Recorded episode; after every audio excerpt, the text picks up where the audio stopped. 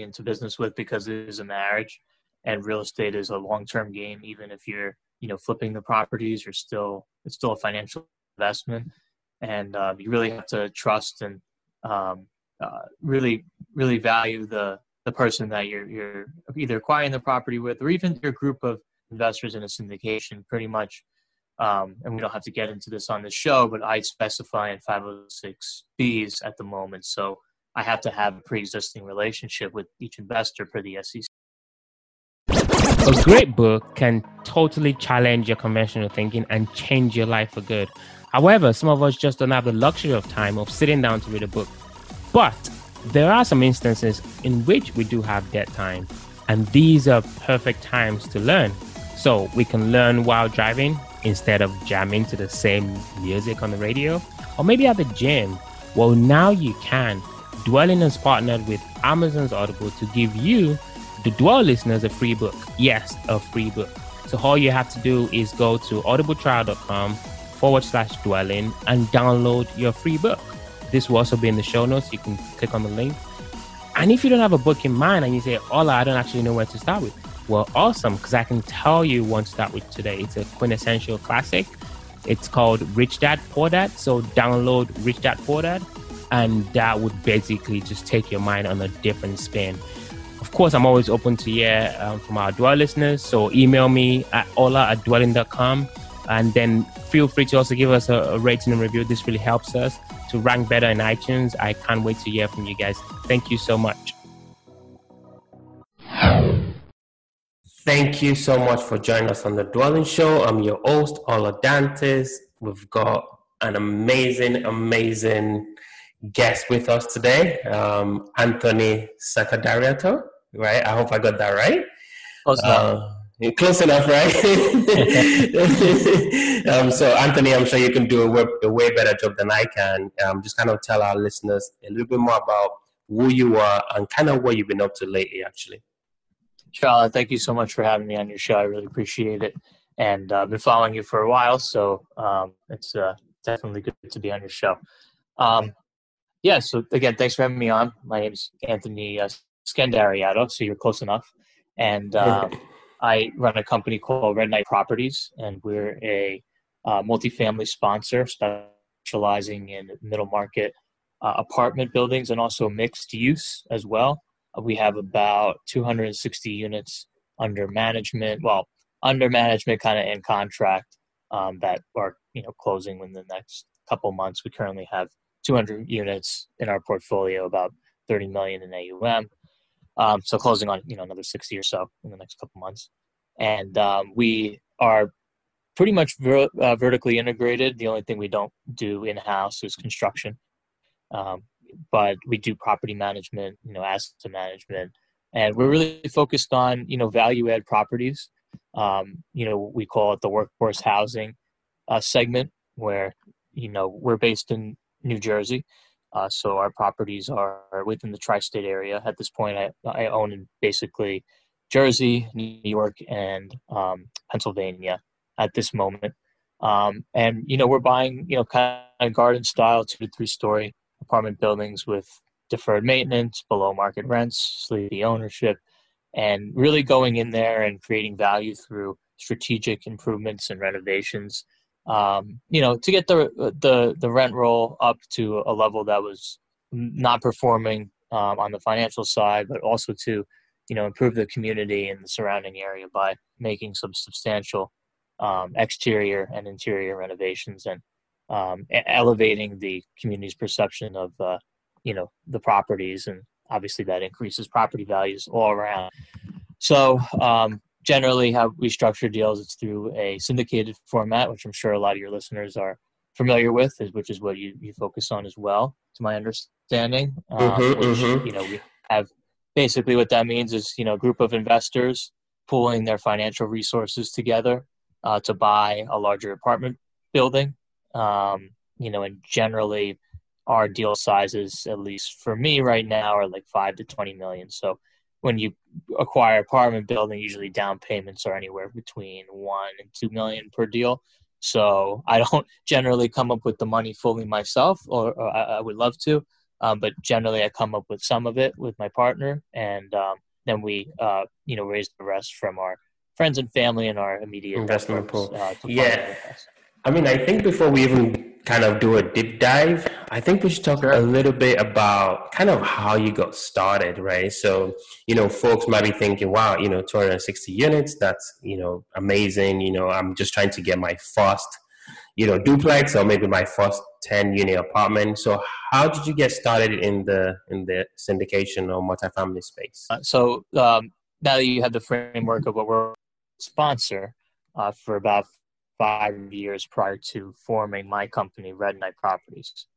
Um, so when I did that, I really learned the business and I was able to understand how deals are put together um, and how they're structured, and was able to essentially, in some regards, model what what they were doing and apply it to my own business. But for somebody just starting out, there's uh, many different ways you can start out. We started out I mean, me personally, I started out with the duplex property that I bought on my own. It was a smaller investment and really turned the building around quickly and um, bought a couple more duplexes and then kind of moved on to bringing on another partner. So I understood how that worked when you have other investors um, on a small property. Like I said, du- these are duplexes right now. And, um, you know, we sold a couple of them, we refinanced a couple of them, and the returns were you know pretty good pretty good when you know you can generate a 40% return in 18 months nobody complains. So um, you know we kind of just uh, I, I realized this was too small that the duplexes aren't really to scale me for where I want to be which is essentially to be financially free. Um, and uh, you know was able to scale up from there by buying you know after the duplexes kind of 10 units here, 10 units there. Um, this is all while working the full time job, by the way, um, to try to build up the cash flow um, and the portfolio and kind of your track record before you go out and you know do it. Try to do it essentially uh, on your own with, right. with your team. Right. So that was so, really important to me. Yeah. So so you jumped from the duplex, you bought a couple more, and then you said you went to a ten unit next. Yeah, so the duplex was me, and then the second one was a duplex with me and another partner that we sold, and then the next one was a ten unit with a different partner, um, who's now my business partner um, for Red Knight, and uh, we bought that, and then we refinanced it a year later, and uh, we pulled out like 140 percent of our investment on that. Um, and then after that, we bought a bunch of other 10, 10 units here. We bought uh we bought like a 13 unit and then we bought a 20 unit, then we bought a 12 unit. So we we bought collectively together about 70 units. My current business partner and myself just together in a simple joint venture partnership. And then that's when we started, you know, once we had some of the refinances and sales, started bringing on other, you know, partners um, to invest with us for larger deals. Makes sense. Makes sense. Yeah, no, I really like that. But you you also talked about partners and partnership. So, you know, for those kind of listening and trying to replicate, you know, your success, what are the things that you looked at, you know, before you chose your your partner or your partners? Yeah. Um, so a couple of things that I looked at, obviously you have to um, trust the partner you're getting into business with because it is a marriage and real estate is a long-term game even if you're you know flipping the properties you're still it's still a financial investment.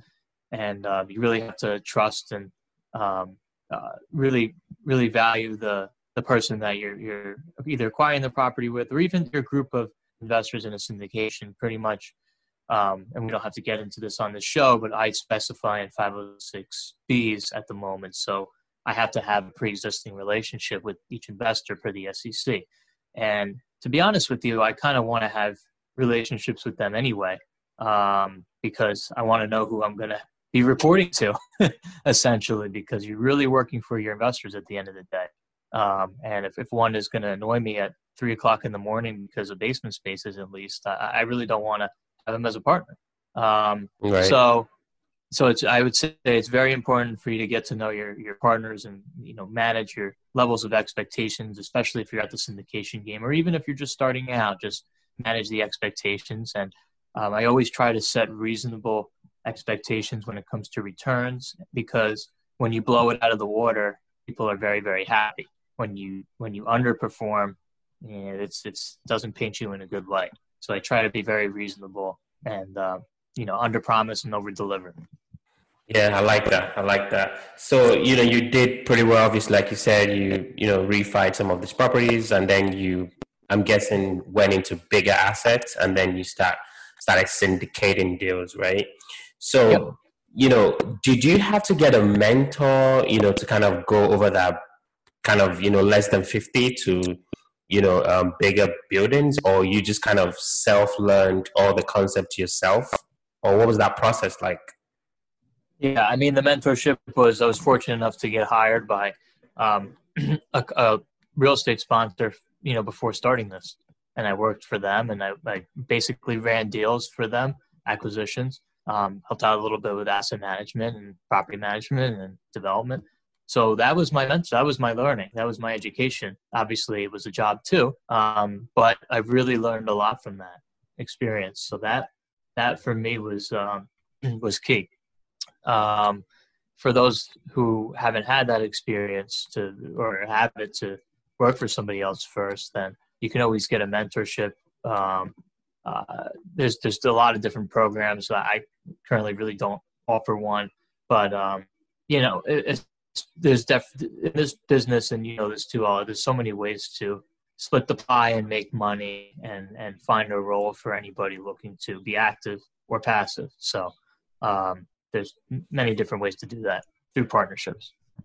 Nice. Okay. So typically in the apartment syndication space, self management is kind of frowned upon, right? Um, we, as asset managers or as syndicators, we just want to shift that burden to third party property management companies.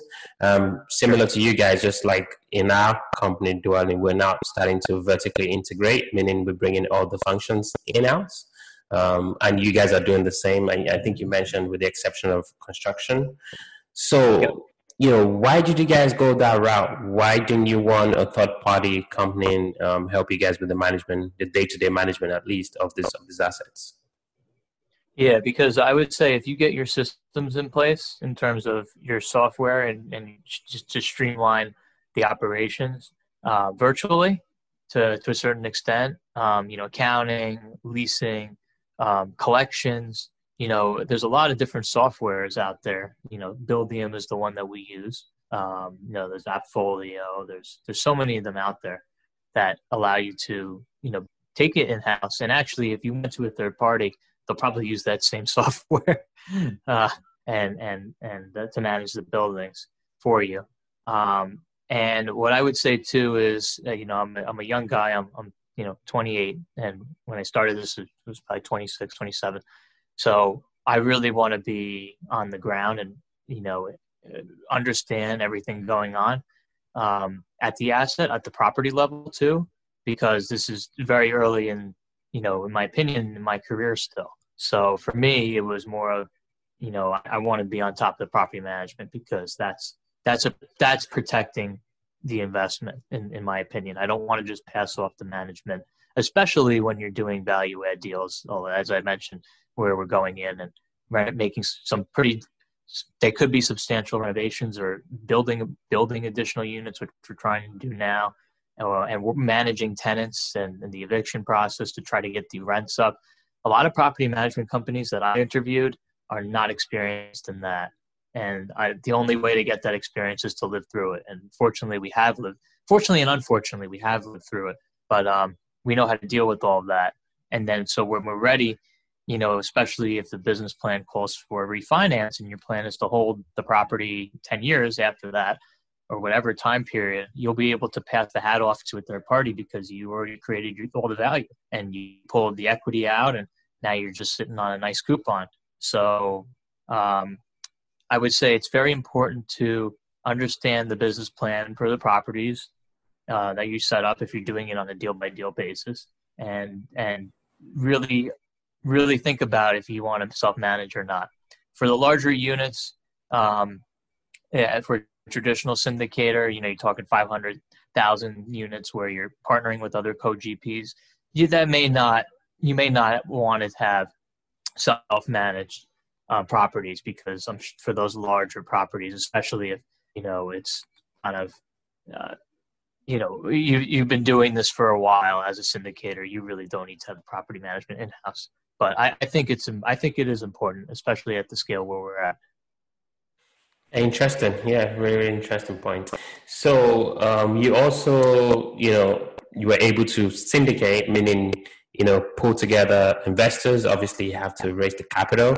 Um, you know, for folks who are listening and thinking, wow, I, I maybe want to go out and do what Anthony is doing in terms of raising capital.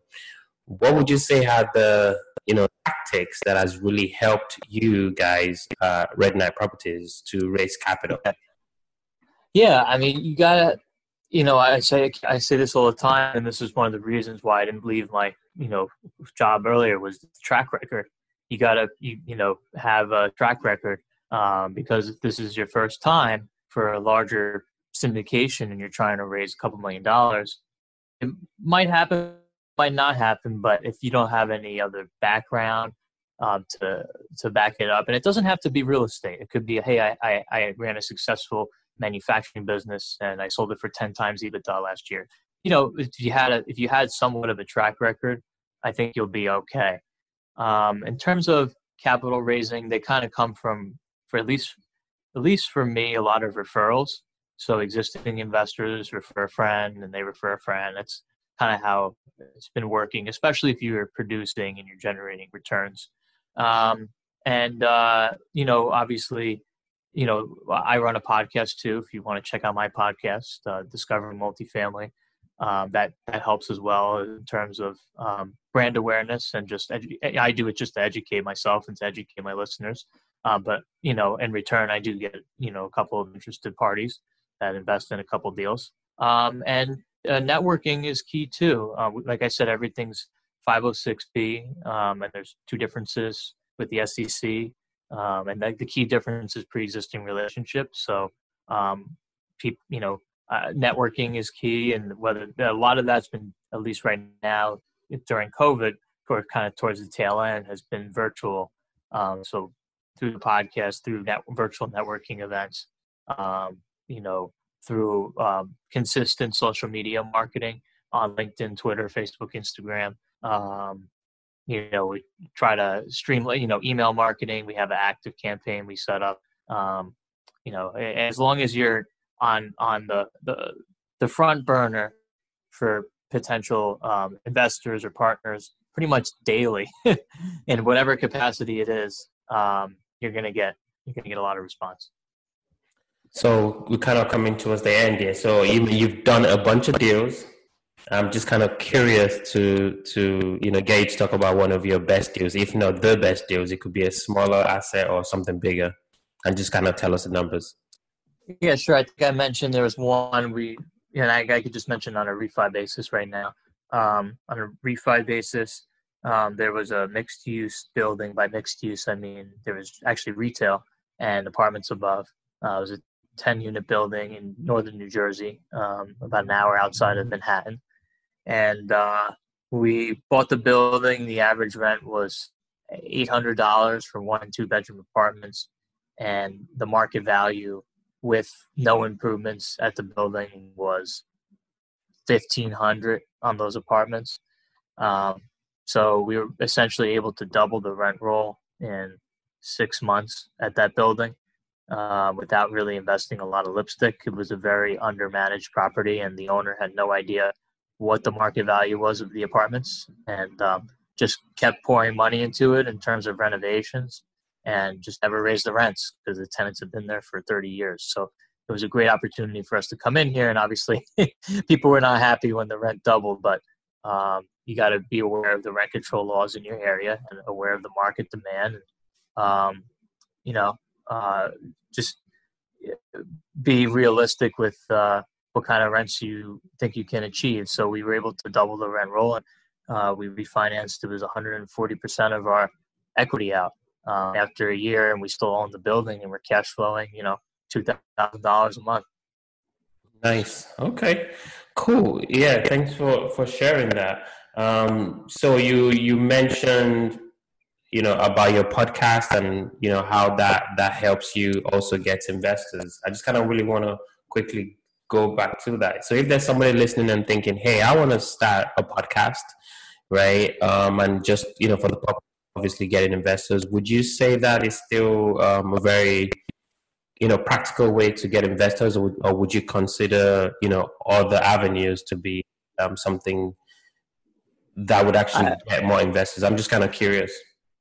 Yeah, I'd say it's a piece of the puzzle. I don't say it's a sole piece of the puzzle. Um, and I wouldn't start a podcast just to get investors. I would really do it to educate yourself and to, you know, educate your audience. Um, you know, I wouldn't do it with the sole purpose because if you have that in mind, then, you know, in my opinion, you're probably you know, looking to fail to to fail because if that's going to be your intention, it's going to turn a lot of people off. Um, so I've always been emphasized on education because I learned something. Even if I don't get an investor, I learned something from the conversation. Um, so it's not a, a, complete waste of time. Um, and you know, we've built up a investor base. We have a, a good investor base at this point.